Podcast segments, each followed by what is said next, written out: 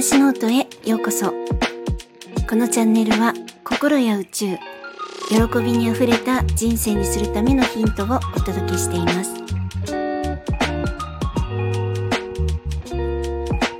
皆さんいかがお過ごしですか？ゆみです、えー、今回も前回の配信からですねもうおよそ1週間ぐらいですね空いてしまいまして、えー、やっと昨日からですねこう続けて声が出るようになりまして。まああのー、前回の時もやっと声が出るようになりましたとかって言いながらうっかり風邪ひいてしまったんですけれども。まああの本日もまだですねちょっと咳払いとかお聞き苦しいところがあるかもしれませんがご容赦いただけると嬉しいです。ということで本日のテーマは多様性の時代における恋愛とパートナーシップ。と題しましたが、まあ、あの、自己需要とですね、まあ、自分の価値っていうものを自分できちんと大切に、まあ、持っておくといったような話がメインになるかと思います。えー、私の周りにではですね、まあ、賢かったりとか、まあ、素敵な友人が多いんですが、先日、風の時代っていう話になりました。で、今、星読みという先生術の世界で言うと、水亀座がキーワードなんです。で、えー、約ですね、2万6千年ほどで、まあ、春分点というものが一周します。春分点っていうのはこう、えっ、ー、と、お昼の時間と夜の時間が、まあ、一致してるっていう春分の日のことですね。で、これっていうのはですね、まあ、大体2000年ほど一つの星座の部分に滞在して、まあ、それぞれ12星座を回って、大体おおよそ、まあ、2000、あ、すいません、間違えました。2万6000年ほどで一周ですね。で、西暦2000年くらいから、まあ、春分点が魚座から水亀座に移動しましたので、なので今は水亀座の時代ということになります。そして風の時代っていうのは、まあ、木星と土星っていう社会的に強い力を持つ2つの星がですね、こうぴったんこする。グレートコンジャンクションという、まあ、イベント、現象があるんですけれども、あのこれがですね、まあ、今後240年くらいの間はずっと風の星座って言われる、えー、水亀座天秤座双子座っていうこの3つの星座のところで起こりますよということなんです。なので風の星座なので風の時代って言われています。で風の星座って私のイメージなんですけどやっぱり頭がいいんですよね。こう思考がとっても使えます。あの理論的に、え、ー、と、物事を見ることができるっていう知的ですね。で、コミュニケーションも抜群。そのコミュニケーション能力がすごいありますし、得意ですし、とっても社交的。でも、その、だかといって水の星座ってこう一括りではなくて、やはりその3つの星座ですね。えー、双子座、天秤座、水亀座、それぞれやはり個性がありますので、まあ、ここではざっくり風の星座というイメージについてでした。そして、まあ、先日ですね、え、ー、と、破壊と再生の星とも言われる冥王星っていうですね、先生術で言うと、まあ一番遠い星なんですけれども、えー、そのため一番パワーを持つって言われるこの冥王星という星が水亀座に入りました。で、あのー、まあ、パワーがありすぎるので怖い星って捉えられる方もすごい多いんですね。ただあの私あんまりですねこう怖いっていうこう何て言うんでしょうかそのいろんなものに対してやっぱりこうやって皆さんに心の世界とか宇宙の世界のお話とかをしているのでそのえっ、ー、と絶望感っていうか この怖いよとかえー、辛くなっちゃうのとかっていうのを持ちたくないんですね。なので私はですねこの冥王星というものに関しては、まあ、それぞれの人がいざという時に変化を起こすことができる底力っていうその底力を持つものっていうイメージを持っています。なので何て言うんでしょうか。うん。その底力をもともと持ってる人とかですね、まあ、メインとなる星とか月とかがあの冥王星と一緒にある方とかはもちろんパワフルだと思いますしそのそれぞれの、えー、皆さんのもともと持って生まれた時間のその何て言うんでしょうイメージとしては星座版みたいなホロスコープのチャートの中に必ず冥王星ってありますのでそれがどこの星座とかどこのお家で、まあ、サインとハウスっていうんですけれどもそこにあるかなっていう見方をしたりします。まあ人生を乗り越えるパワーっていうんでしょうかもしくは人生に変革を起こすパワーっていうか、まあ、変革っていうとまた天王星とかっていう星もあるんですけれどもそういうこ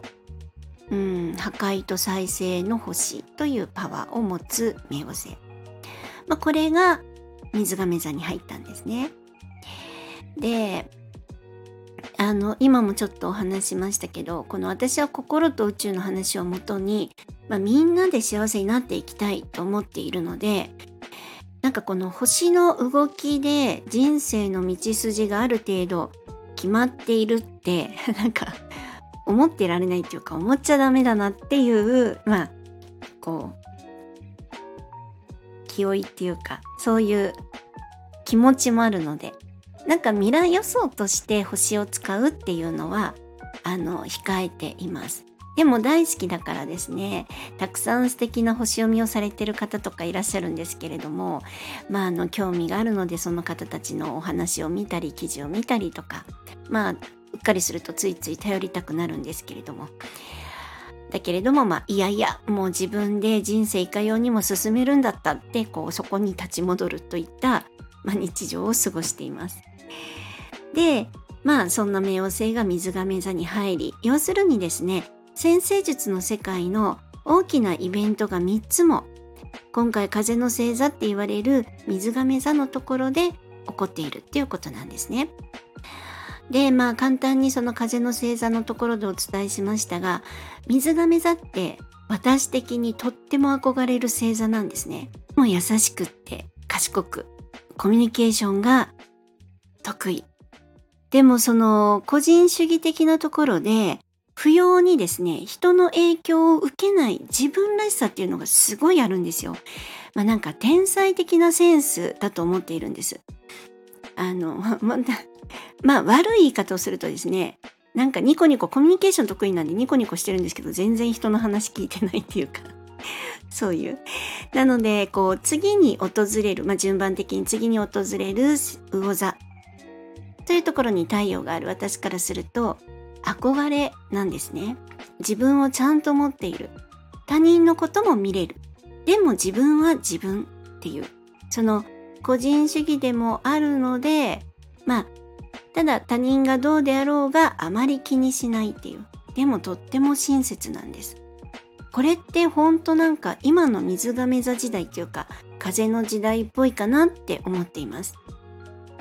そして水亀座はコミュニケーションと話しましたがあの通信とかインターネットなどの意味も持つんですね。で、まあ、今のこのネット世界 SNS 普及の時代もこう水亀座っぽいなって思います。なのでこうほんと水亀座ってですねニコニコしながら人の話を聞いてそれいいですねって言いつつ自分は自分の世界観を持っているそして人の意見を否定しないけど影響も受けないって感じなんですねで、えー、人付き合いはすごい上手。でも自分の世界と意見をしっかり持ってる。でも他人にはそれを押し付けないっていうところでしょうか。でこのスタンスってこれから続くこの風の時代水亀座時代の象徴だなって思っています。要するにテーマにもしました多様化ですね。あの本当にですねこうパートナーシップ、まあ、恋愛の話になるとどんなパートナーシップでも、まあ、これからはですね本当に恋愛の進め方始め方結婚もうどんな形でもいいと思うんですね。まあ、これ私個人的にです。であのその私個人的なこの意見とか考えもですねやっぱりいろんな、まあ、状況とかニュースとか出来事とかで、まあ、日に日に変わってくることもあるかもしれないんですけれどもこうでなければいけないを一旦外してもいいと思うんです。で私はですねもともとあのルーズなんで悪い言い方をするとでもいい言い方をするとですね基本的にこうでなければいけないっていうのはあまり思わない人なんですね。まあ臨機応変で良いじゃない？っていう感じなんです。で、まあ、あのこうでなければいけないっていうのは婚活で言うと相手に求める条件っていったところかなと思うんですね。えー、相手を構成する外的要素のところで初めこうこうでなければいけないっていうのをあの思いがちだと思うんですなんかこう出生地学歴会社職種年収とかですね、まあ、そんな感じでしょうかであの先日友達との楽しい会話の中でなんかこう高齢者施設とかでの恋愛の話がちょっとだけ出たんですね。こうお盛んだそうだよってところだったんです。であの私はよく海外ドラマを見るんですけれども本当にですねその高齢者施設でのお盛んさっていうのは時折ストーリーにこう含まれてるんですね。で、まあ、海外だからなおさら積極的なのかなと思いつつもですねあのずっとずっと前にお話しましたがあの近所のコーヒーショップでの年配の方の集いとか会話とかをこうちょっと耳暖房とかにして聞いててもですねもう本当に男性も女性も肌ツヤよくとっっても楽しそうなんですね。でその域まで行った時の自分から見る相手の外的要素って自分のパートナー選びの要素として必要かなって考えたんです。もうおそらく全て過去のことになって学歴とか勤めてた会社とか年収とかあんまりいらないんじゃないかと思うんですね。でまだまだ相手に何かをしてもらおうとするプレゼントを欲しがりな女性の場合は相手の貯金とかなんかまあ 年金額とか そういうのとかその相手のステータスっていうところが見た目とかも含めてですね気になるところかもしれませんが一日一日を大切に生きる身としてそれが必要でしょうかってところなんですね。まあまあこれはもう本当にもっともっとずっと先の話かもしれませんが要するに、まあ、これからの時代パートナーシップもこれが基本とかこの基本を押さえてないとむにゃむにゃっていうそういった外から見られる自分とか外から見られるパートナーシップとかそういったもの外していってもいいんじゃないですかってところなんです。特にもうすでにあの気にならない方も出てきていらっしゃると思うのでもうどんどん外していってみていただきたいなと思うんですよね。パートナーシップって2人でこれから作っていくものであって誰かから見られていいでしょうって見せるものでは本当にないんですよね。羨ましいなと思ってほしいとか綺麗な彼女連れてるねあの人かっこよくっていいねとかなんか稼ぎが良くていいねとかそんなのは2人の関係にこもうそもそもいなくっていいんじゃないって思ってるんですよ。なのでこうみんながこう言ってるとか誰かがこう言っていたとか人に見下されたくない人より優位に立ちたいとか最低限バカにされたくないとかこんな感じですね。これってイコールなんかこうみんなからとか誰かからこう言われるであろうとか人に見下されるであろうとか見下されないように隠しておきたいまたもっと高いところにいたい人よりも高い位置にいたいとかバカにされたくないから外に出たくないとかこういった気持ちがまあ隠れてるっていう感じだと思うんですね。これを頑張って外していきたいなと思っているんです。外していってほしいんです。でどうしても人間として生きていく中で他人からの視線とか他人からの評価いろいろな場面で出てきます。でもこれだけは知っておいていただきたいしあの常に心に持っておいていただきたい。いつも、えーと、これを思い出してほしいというのがですねあの自分の価値は自分が決めるっていうことなんです。うん、でそしてどんなことがあっても外的要因では自分の価値は上がったり下がったりしないっていうことです。それと自分の人生〇〇次第っていうお金次第とかパートナー次第とか仕事次第とか親次第とかこれをやめること。で今自分で自分の価値を感じられないとか価値なんか見られないっていう方もいらっしゃるかもしれません。でもそれってどこかにそうなってしまった原因がありますよね。その問題をやっぱり解消していかないといけないってこれ大切だなって思ってます。だからあのその自分の価値を感じられなくなったのは何だろう？どこだろう？っていうのは辛いけど見つけていかないといけないです。あのだってですね自分はあの自信がないとかだからもうきっとダメに決まってるって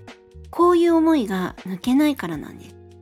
だからしっかり見つけてちょっとずつ悲しみ苦しみを溶かしてで、えー、カチンコチンだった悲しみとか苦しみとかの氷を溶かして期待にして蒸発させてあなくなったねってこう新しい美しい雨が降るようにしたいですね。でそのまあだから自分には自信がないとかだからダメに決まっているってこんな思いがどこかに隠れてると恋愛になかなかやっぱり着手できないんですよね。怖い怖いになっちゃうので。で、それと、あの、恋愛っていうのが結婚の手前だっていう、あの、過去からの誰かの意識が根付いているっていう方が多いと思うからなんです。ま、結婚って絶対必要じゃないですよね。ただ、いろんな人とのそのリレーションシップ、パートナーシップっていうのはやっぱり欲しいんです。で、この結婚って今までの日本の結婚ってこう男性が大黒柱で子供が成人するまでの養育費用をまあそして家族が暮らしていくための生活費。これをですね一生懸命メインで男性が稼ぐ。そして、まあ、協力的な、えー、妻であれば保育園に子供を預けて共稼ぎをするとかですね、まあ、車を買って、えー、家を買ってとかエトセトラエトセトラって感じだと思うんですね。でもこの結婚とか子育てのあり方すらどんどん多様的に変えていっていいと思うんですね。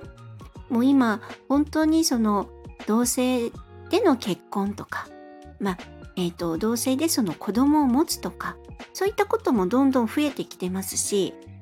そこに何ですかこう他人のああだこうだとかいりますか？って感じなんですよ。その2人そして子供の世界なのにもう他人がどうこう言ってる記事とか見るとですねなんか他の人に意見するじパなんかパワーがあればもっと自分の人生豊かにするのに是非使ってくださいと思うんですね。でそしてもう子供が持てない年齢になってからの恋愛だったら最終ゴールが結婚ではなくあの、まあ、事実婚っていう関係でもいいですし、まあ、自分の責任は自分で取ることができる2人がパートナーになるという、まあ、そういった名前を持たないパートナーシップという関係でも全然ありだと思うんですね。まあ、確かに保険だったりとか 何かあった時に病院で「あなた誰ですか?」って言われたりとかですねいろんなところで、まあ、事実婚だとかまあただ一緒にいたいから一緒にいようねっていうそういう関係性だと名前も異なったりとか内縁っていうことでデメリットもたくさんあるかもしれません。でもあの残されたですね素晴らしいこれからの人生一人で楽しむより誰かと楽しみたいでその誰かはできれば愛する人と一緒がなおさらいい。そんな関係でも全然いいと思うんですね。人に依存するのではなく協力し合う。そんなパートナーシップがいいなと思っています。ベクトルは同じ方向ですね。そして平等な力加減で共に人生を過ごしていく。でその方向性が変わったり同じ力加減が出せなくなったらこれはあの何て言うんですかこう病気で体力がなくなったというのではないですよ。相手に、えー、思うこう恋愛の気持ちっていうところでしょうか。こういうものが同じ力加減で出せなくなったら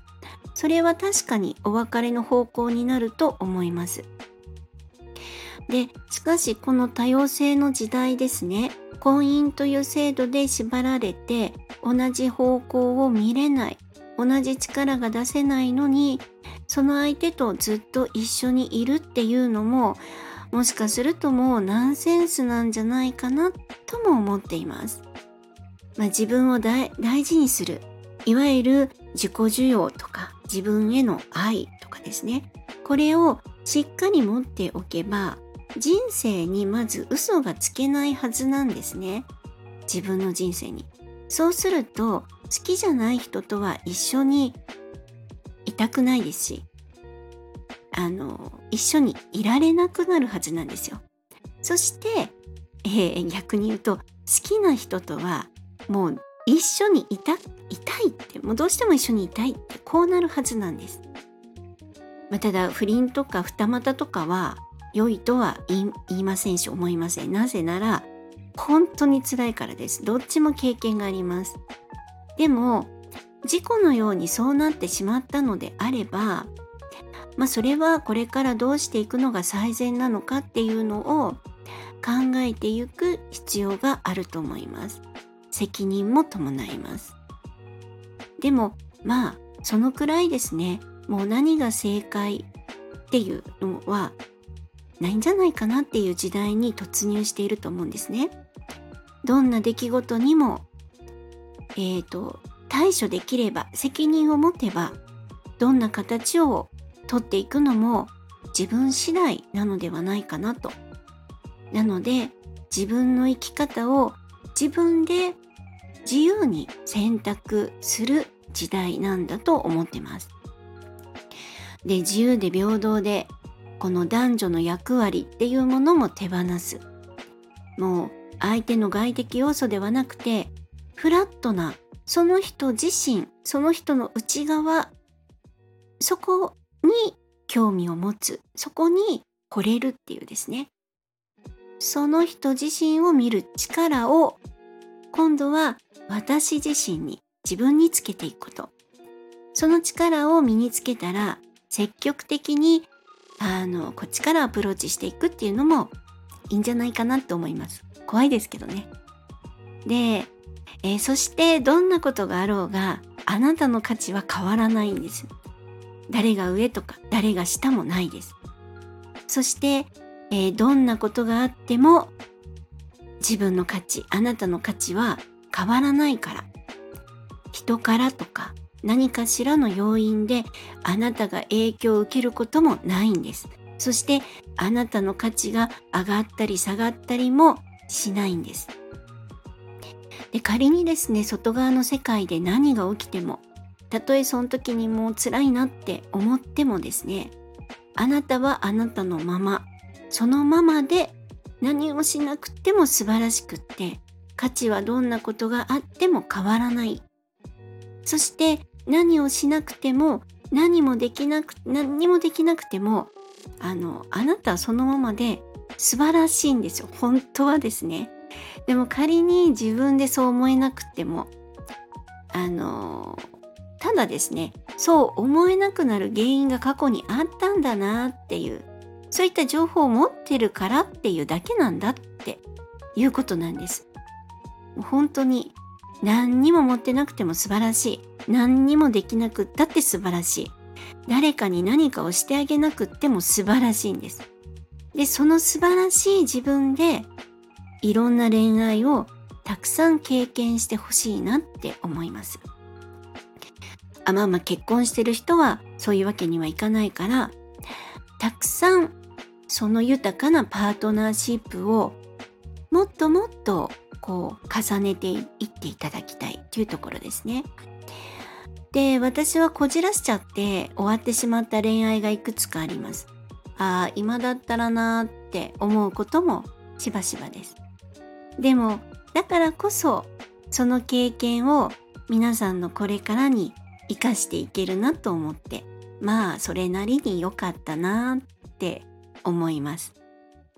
なのでこう引きこもってないで遠慮しないで新しい恋愛にトライしてみていただきたいなと思います。まあ年を取るとですね怪我の治りも遅いですけどあの痛い気持ちも怪我もですね治るってちゃんと分かっていれば治るんですよ。なのにあの恋愛をしたら傷ついてずっと傷ついたままでいるっていうのは怪我を治したくない変態的要素があの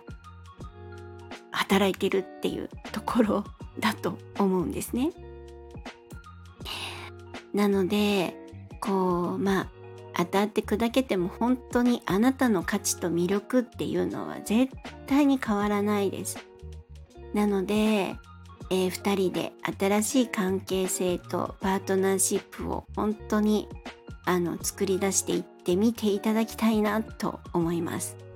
えー、長々と話した割には全然まとまってないんですけれども、えー、簡単にまとめるとですね自分の価値は自分が決めることです。そして他人にはあと過去の情報も自分の価値は変えられないです。そして何があっても価値は上がり下がりしないです。そして何にもしなくてもあなたには価値があります。誰かに何をしてあげなくてもいい。そして恋愛の形は多様であること。で、あなたが幸せを感じるパートナーシップを作り出せばいいこと。今日はそんなお話でした。今までの配信や今回のお話でわからないところがありましたら、ぜひコメントやレターいただけると嬉しいです。そして、いいねやフォローもしてくださるととっても嬉しいです。えー、本日も最後までお聴きくださり本当にありがとうございました。なんとか最後まで喋ることができました。ちょっと嬉しいです。えー、皆様、良いお時間をお過ごしください。ではまた。